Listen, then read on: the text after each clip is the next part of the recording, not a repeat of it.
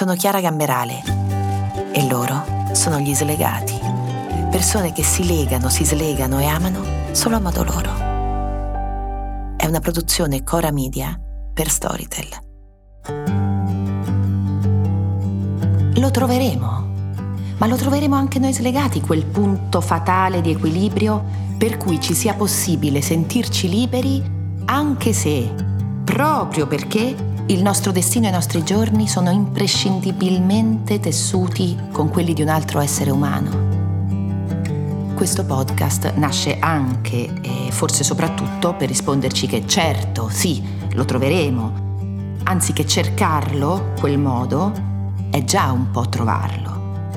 E mentre gli altri ci fanno paura per lo stesso motivo per cui non ne possiamo fare a meno, cioè perché sono l'unica vera occasione per noi di, di cambiare, di mettere in scacco matto il bambino che siamo stati e, e le sue paure, ma anche i suoi schemi di difesa, Ecco, nel frattempo possiamo inventarci delle maniere per avvicinarci agli altri e, come dire, senza farlo apposta.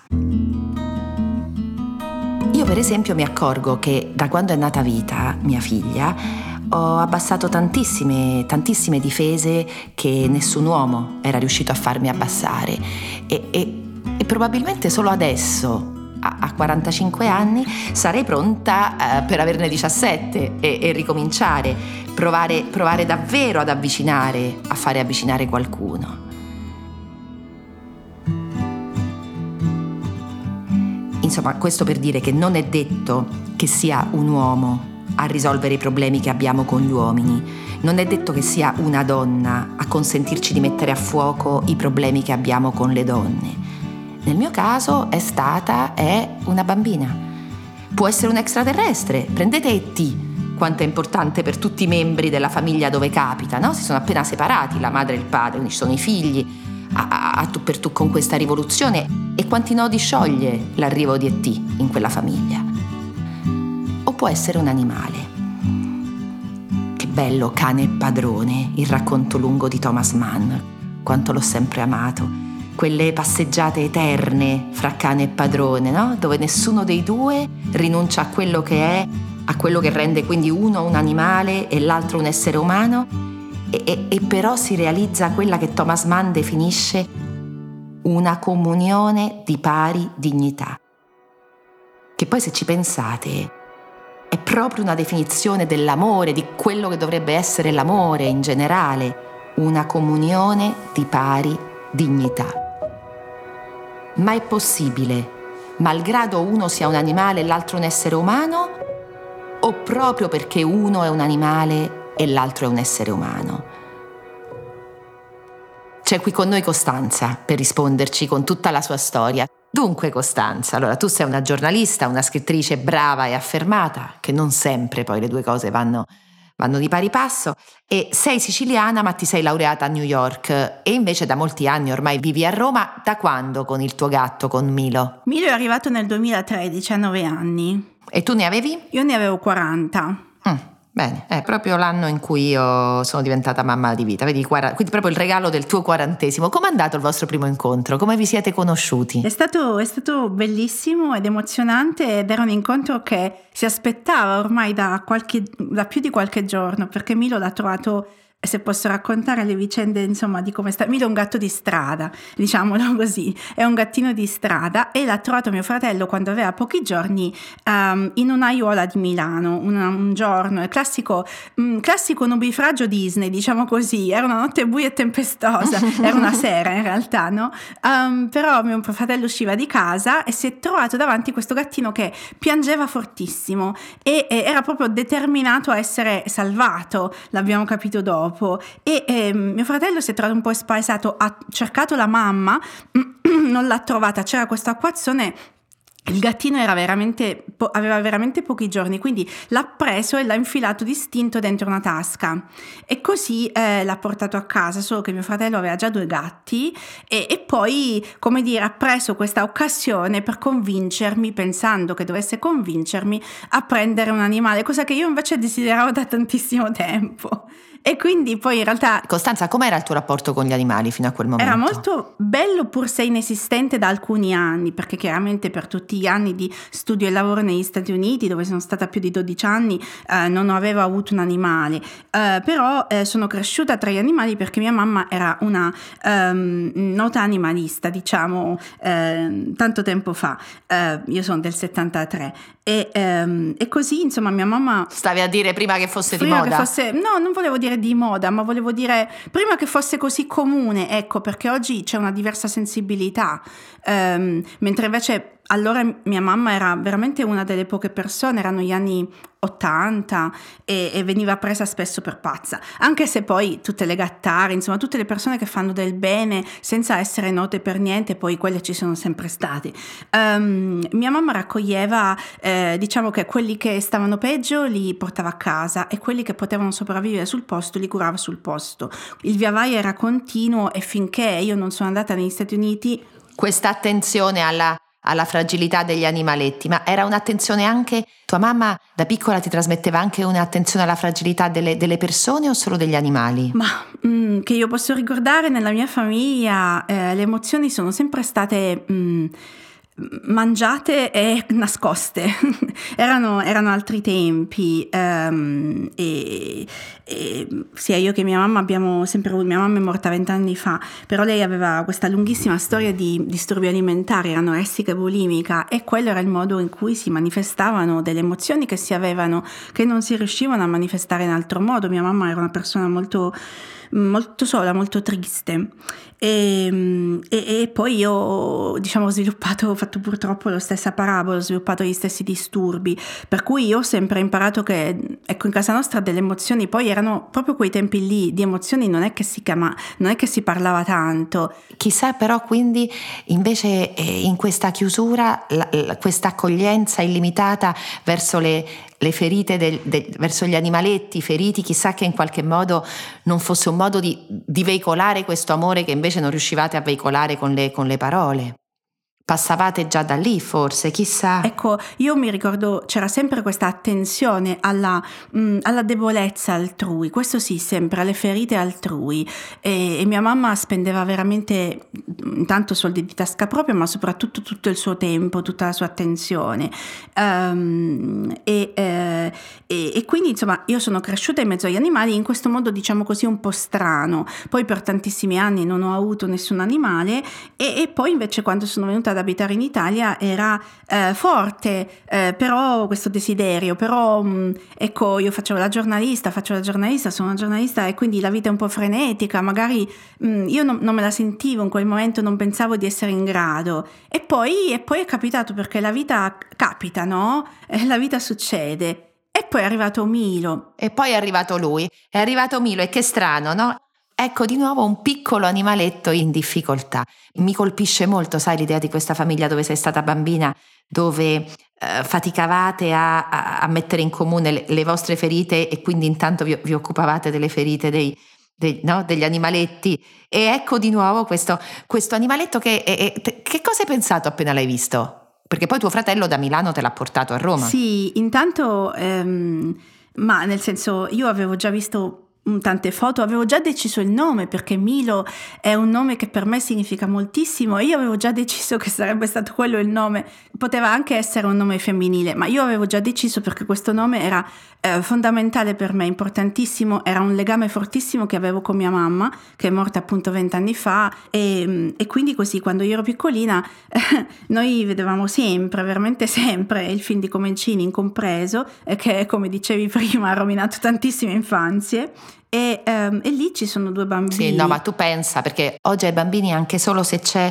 eh, cioè sono così, io lo vedo con mia figlia che i film, i cartoni animati no, sono così attenti e noi eravamo invece costantemente traumatizzati sì. dai traumi dei nostri, dei nostri eroi. costantemente. sì. sì. ma anche i, i, soli cartoni animati, l'uomo tigre che muore davanti a te, insomma cose terribili. Vabbè, comunque insomma, ehm, nel film di Comencini c'erano questi due bambini, Andrea e Milo. E, fratellini. E fratellini. Uh-huh. E a me aveva colpito sempre, io mi ricordo tutte, io avevo, non so, nove anni, quando lo vedevo dieci anni, a me me colpiva sempre, tutte le ragazzine della mia età erano pazze d'amore per Andrea, perché comunque l'attore, il ragazzino che interpretava Andrea era molto carino, insomma, eccetera. E io avevo, io veramente mi ero focalizzata da subito su Milo. A me faceva specie che questo bambino, che, fosse, che sembrasse così gracile, così fragile, poi in realtà si scopre che è lui il più forte. Io ho pensato che fosse, ho sempre pensato che fosse una bellissima metafora. Allora è stato fin da allora, fin da quando ero bambina, che ho pensato che se avessi mai avuto un figlio l'avrei chiamato Milo. E così quando poi è arrivato Milo, eh, quando prima, anche quando ne ho parlato con mio fratello al telefono, la prima volta che mi ha detto, ehm, insomma, prendilo, vedi di pre- pre- puoi prenderlo perché lui aveva già due gatti. Ehm, ecco, Milo è già subito il nome, come lo dobbiamo chiamare? E come si deve chiamare se non Milo? Per forza Milo, no? E Eccolo quindi, qui. E quindi poi è arrivato l'unica cosa che io non sapevo è che io non avevo idea di quanto quella storia sarebbe stata metaforica anche nella nostra storia. Cioè, quello era un nome che io avevo preso a priori senza sapere poi che Milo aveva una grandissima fragilità una fragilità fisica. Beh, e tu come te ne sei accorta? Da subito? Allora, diciamo così, Milo soffre di una condizione che non è una malattia, ma è una cosa con cui si nasce e ci si porta dietro per tutta la vita, quindi è chiamata o condizione o sindrome neurologica, che ha un nome difficile ma molto semplice da spiegare, si chiama ipoplasia cerebellare. E, um, è quando il cervelletto alla nascita, il cervelletto è quello che coordina i movimenti e determina l'equilibrio, è o inesistente o sottosviluppato. E tu Costanza, com'è andata? Prima ti sei accorta che c'era qualcosa di strano e poi sei andata a chiedere una, una, consulenza medica? Intanto io appunto non sapevo molto di gatti. Io vedevo che questo gattino, tra l'altro questa sindrome si manifesta dopo alcune settimane, um, e uh, io vedevo che questo gattino non saltava, che si arrampicava dappertutto con le unghette. Però io ho detto, io mi sento, ma vabbè, nel senso non salta, però sai anche noi non sappiamo mm, l'ABC quando, quando nasciamo, dobbiamo, dobbiamo, imparare a leggere e a scrivere. Quindi ho pensato che anche Milo dovesse imparare questa cosa così fondamentale per lui. Quindi non mi sono preoccupata, è stato quando l'ho portato per la prima visita dal veterinario. E lui mi ha detto subito: Ma non lo vede che questo gatto è diverso? Io ho detto: Ma che cosa ha di diverso? Scusi.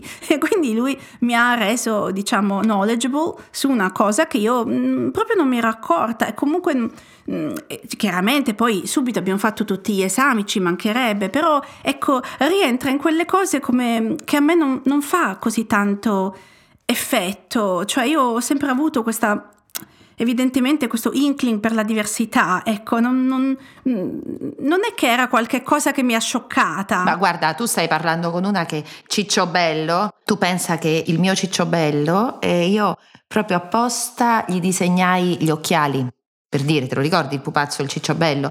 E perché sentivo che così era troppo bello, perché io gli... quindi non, non solo ti capisco, sento proprio quello che tu che tu vuoi dire, anzi può essere che magari questa, questa condizione di, di, Milo abbia anche aumentato l'intensità del nascere del vostro legame. Sicuramente anche perché eh, questi gattini o questi cagnolini, insomma, eh, questi animali hanno ehm, una caratteristica, vivono proprio in simbiosi con la loro persona, e si, mh, mm, si, conferisce, si stabilisce questo attaccamento fortissimo, perché loro dipendono in tutto da te, cioè Milo mh, mm, poi in realtà ci sono vari gradi in cui si può prendere questa, questa cosa poi adesso che è cresciuto è un po' meno impiastro di prima, però ne combina veramente tantissime. Poverino, poi lui non ha, non ha colpa, il fatto è che lui eh, mangia e poi, eh, poi, cade dentro il piatto e magari il piatto è sporco e lui si sporca tutto e lo devo lavare, ma è normale, cioè nel senso è proprio la nostra vita che è così.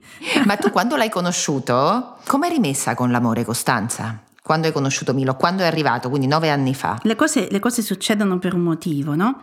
E io ero appena, appena da poco uscita da una storia che mi aveva fatto molto molto molto molto molto molto male. E, um, e quindi um, non lo so, cioè io continuavo tranquillamente la mia vita, nel senso appunto viaggiavo, ero una giornalista, insomma facevo tantissime cose, um, però è stato quello il momento in cui è arrivato Milo e forse, e forse per quello Milo è arrivato a riempire, a riempire qualcosa, a darmi, a darmi a darmi qualche altra cosa, no? Perché un figlio io non l'avevo avuto e, e quindi mh, mm, proprio in quel momento sembrava che, che, non l'avrei mai più, non l'avrei mai avuto. E, e, quindi probabilmente ecco, le cose capitano sempre no, per una ragione, no? E quindi si sono uniti in un certo senso i bisogni miei e quelli di Milo. E questo. Secondo me, a chi è disponibile a cercarli i significati nascosti nel tessuto delle cose, sì, è così.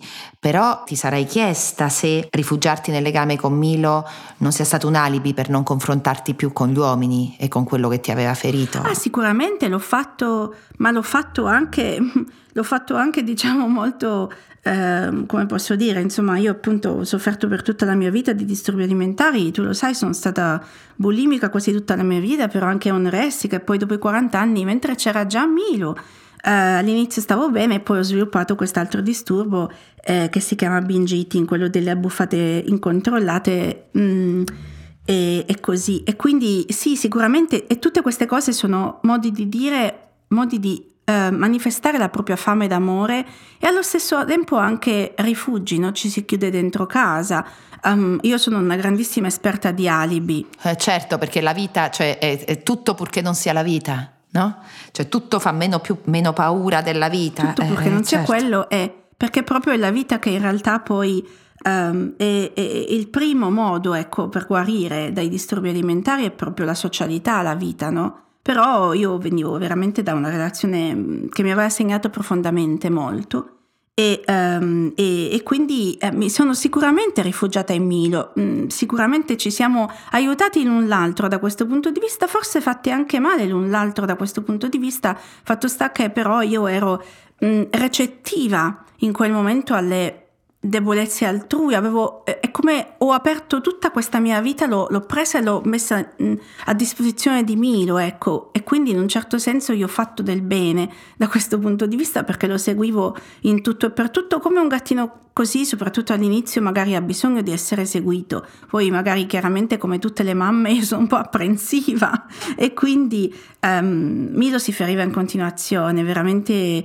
um, sangue dappertutto sempre, poi cascava dal letto siccome non sapeva saltare, due volte si è buttato e poi dormivamo chiaramente insieme abbracciati, però io lo tenevo per la coda di notte per non farlo cadere. Chiaramente. Allora, chiaramente. E allora poi due volte lui però ha tentato, siccome anche le mamme debbono dormire no, a un certo punto, e io mi addormentavo e lui si è buttato giù da letto due volte e si è rotto due denti. Ah. E, e, sai quante me ne sono dette i sensi di colpa? E, perché eh, come fai? Non è che si possono ripristinare, e, e, però pure, eh, pure, noi a un certo punto dobbiamo dormire. Veramente io vivevo in simbiosi con Milo. Però è anche vero che quando ci innamoriamo di qualcuno o, o anche quando nasce un figlio, il primo anno, il primo anno e mezzo, due, è, è, naturale un po' chiudersi al resto del mondo, perché è come se quell'innamoramento, quella nascita siano dei laboratori in cui poi noi cambiamo e dopodiché ci ripresentiamo al mondo diversi grazie e in parte anche magari per colpa di,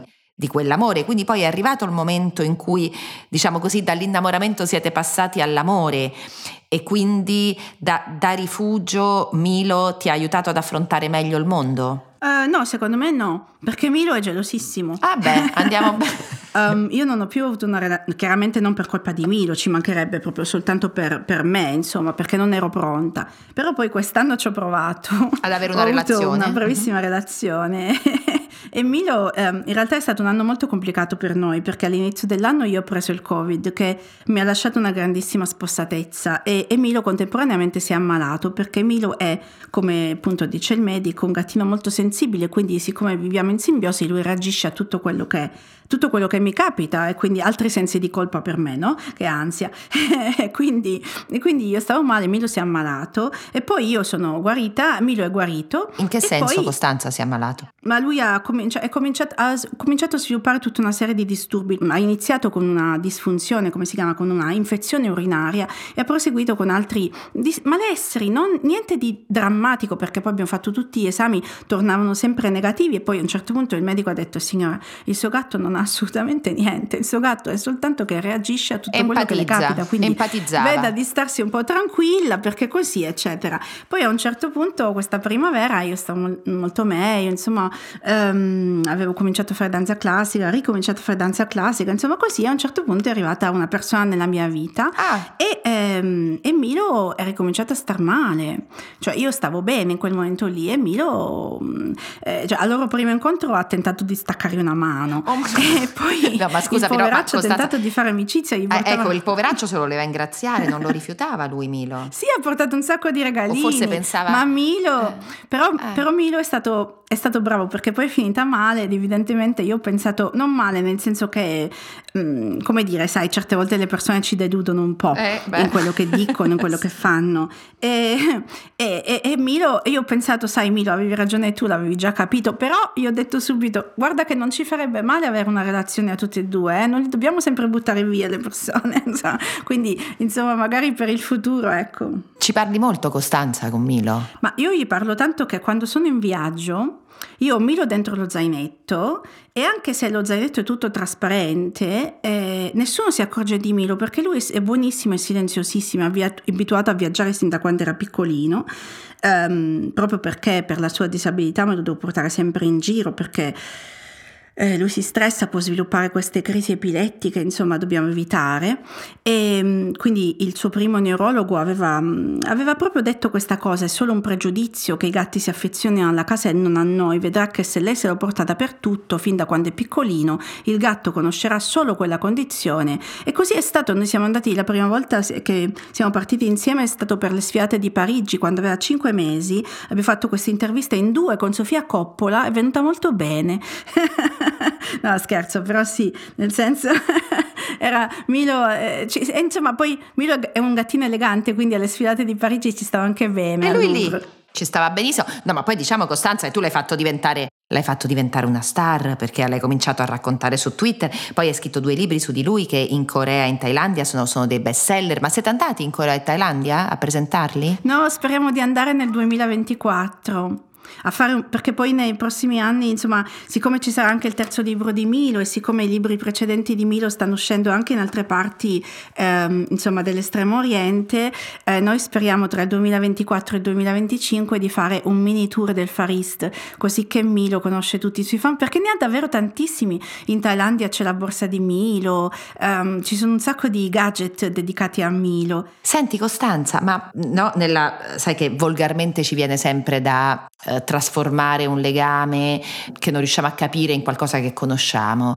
Ma Milo, tu lo senti più il tuo fidanzato, tuo figlio o è il tuo gatto? No, no, Milo è sempre stato mio figlio. Milo è mio figlio, proprio non... Mm, ah, io mm, purtroppo non l'ho avuto un figlio, mm, avrei voluto, non è venuto.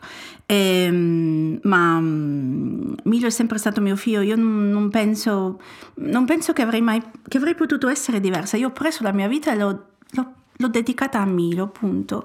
Cioè, ho, ho, ho cambiato tutta la mia vita allora. Condi- mm, io viaggiavo prima molto di più per lavoro, comunque anche Milo viene sempre con me, eccetera. Però ho fatto tante cose cambiando la mia vita per proprio impostarla su Milo a seconda dei suoi bisogni, che è una cosa che ho trovato in me, che io mh, mm, veramente io ho sempre pensato, proprio per la vita che conducevo, insomma, sempre sola, sempre indipendente, eh, con relazioni anche amicali che finivano proprio perché ci si trasferisce trasferisce da un continente all'altro, è difficile, eccetera, eccetera, che mm, avevo sempre pensato di essere la persona... Quindi proprio, proprio una slegata. Una sì, avevo sempre pensato di essere la persona più egoista del mondo, veramente, che non avrei mai potuto avere un figlio o qualcosa del genere.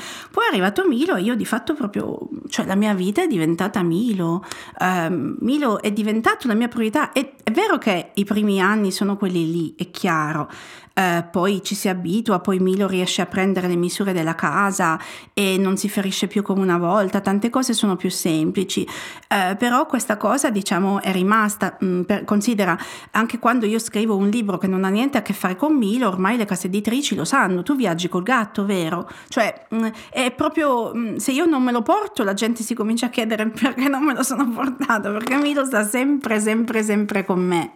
Questo è stato detto, guarda che però aprire, aprire, il nostro piccolo mondo a qualcun altro non ci farebbe male. Eh, senti il bisogno o la voglia in questo momento? Dopo tanti anni sì, mm, sì, tutte e due. Il, il, il, bisogno meno, la voglia di più, la voglia di più, il bisogno meno. Um, io non ho bisogno, io mi basto, basto a me stessa, però la voglia sì tanta. Senti Costanza, sai che appunto questo podcast si chiama Gli slegati proprio perché non significa essere slegato, non significa essere sbagliato, no? Significa semplicemente aver patteggiato con la propria fragilità in una maniera che ci rende unici e uguali solo a, a noi stessi. Quindi tu sai che appunto magari chi sente questa storia uno può dire ah poverina però con un gatto. Vuoi rivendicare invece questa storia d'amore fra te e Milo? Ma io la posso rivendicare su tantissimi piani. Pensa a, a quanti migliaia, decine ormai di migliaia di bambini Milo ha incontrato in Italia eh, e, e, a cui dà forza, no? Con questa metafora che Milo è veramente una metafora perché poi lui è così fragile e poi così tenace, così determinato. E, è un una grandissima ispirazione per tanti bambini, e, ma io la posso veramente rivendicare su tutti i piani, cioè io non ho... Mm, eh, Milo, eh, eh, che, cosa posso dire? Eh, la vita è così, l'amore è così, per me... E, e a te è arrivato sotto forma di un gatto. Io dico sempre, io faccio sempre questa battuta, io li faccio pelosi evidentemente. E Milo è venuto fuori peloso, ma non vuol dire che sia meno mio figlio. non c'è molto da spiegare, ecco. Senti Costanza, ma ti spaventa l'idea di potergli sopravvivere? Te la farai questa domanda? Sì, diciamo che ci penso tantissimo e eh, non ci pensavo prima perché Milo non è mai stato male eh, nella sua vita, però quest'anno che siamo stati male tutti e due io ci ho pensato moltissimo. Ho preso il Covid due volte, Milo è stato male due volte, anzi tre, e, eh, perché poi c'è stato anche lo stare male di gelosia e, e ho cominciato a pensarci tantissimo. E, che dire, io ho pensato questo, mm, io ho pensato che adesso si dice che i gatti vivono fino a 30 anni, tipo no, 20, 30, io ne ho 49. Se Milo vivesse altri 20 anni e io vivessi altri 20 anni, boh, devo dire che non sarebbe... Mm, cioè, potrebbe funzionare, no? Nel senso... Però certo, prima è un po' difficile che io sia pronta.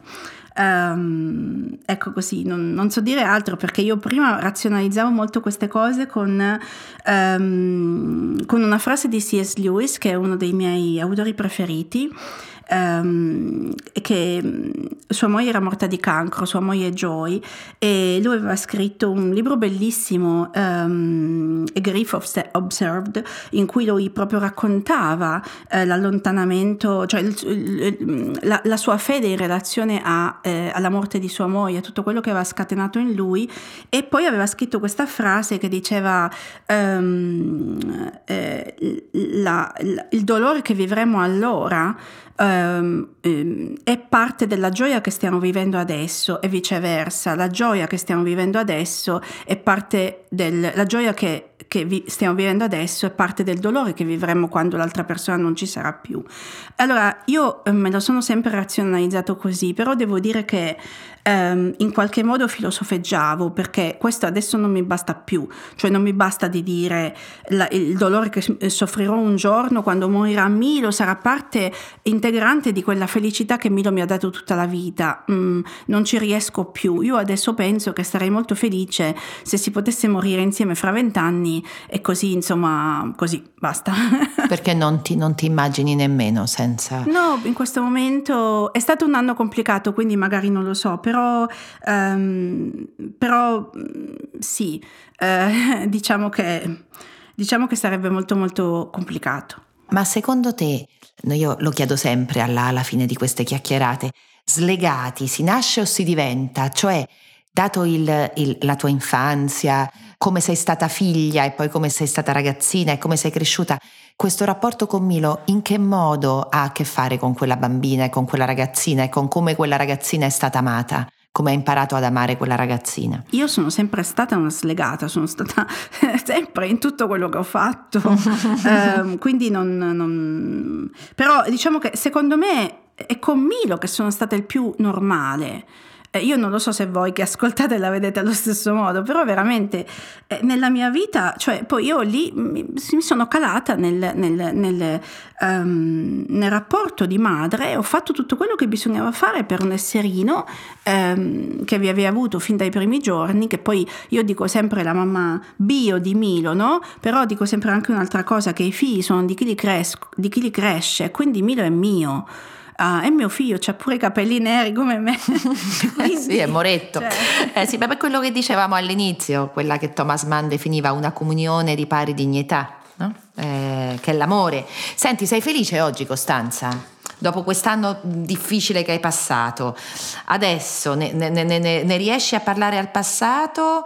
O come stai? Ma mm, adesso ci sono tantissime cose che stanno arrivando. Diciamo che guardo a, a questi prossimi giorni, queste prossime settimane con, tanta, con tanto entusiasmo per tutto quello che deve venire. So che verranno tante altre cose. E poi ci sono un sacco di progetti legati a Milo e questo non può che rendermi, può che rendermi molto felice. Ci sono tante scuole che adesso che hanno adottato Milo e quindi adesso questi sono i giorni in cui i bambini vogliono ricominciare. Um, l'anno scolastico con Milo, quindi facciamo tantissime, ehm, tantissimi collegamenti online no? su Zoom. Io credo sempre no, che avere un figlio fondamentalmente significhi passare dall'io al tu. Sembri proprio questo, no? che io ti chiedo sei felice e tu rispondi su di lui. Io parlo di Milo. e tu parli di Milo. Sì, certo. Sì. Senti Costanza, intanto ti ringrazio e così affido a te il finale di questa chiacchierata. Ti va se ci lasci con una frase di un libro su, su Milo, un, con una frase a cui sei particolarmente legata, di un libro, di qualcosa che hai scritto ispirato a lui? Una frase che colpisce molto le persone è questa. Lui non sapeva di chiamarsi Milo, credeva di chiamarsi amore.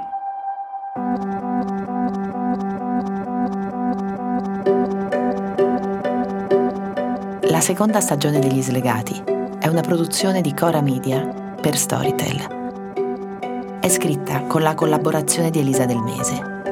La cura editoriale è di Sabrina Tinelli. La produzione esecutiva di Ilaria Celeghin. Il sound design e la sigla sono di Luca Micheli. La post-produzione è di Mattia Liciotti. La finalizzazione è di Guido Bertolotti. L'editing e la redazione sono di Francesca Abruzzese. I fonici di presa diretta sono Michele Boreggi e Matteo Miavaldi. I fonici di studio Aurora Ricci, Emanuele Moscatelli, Federico Martucci e Luciano Zirilli.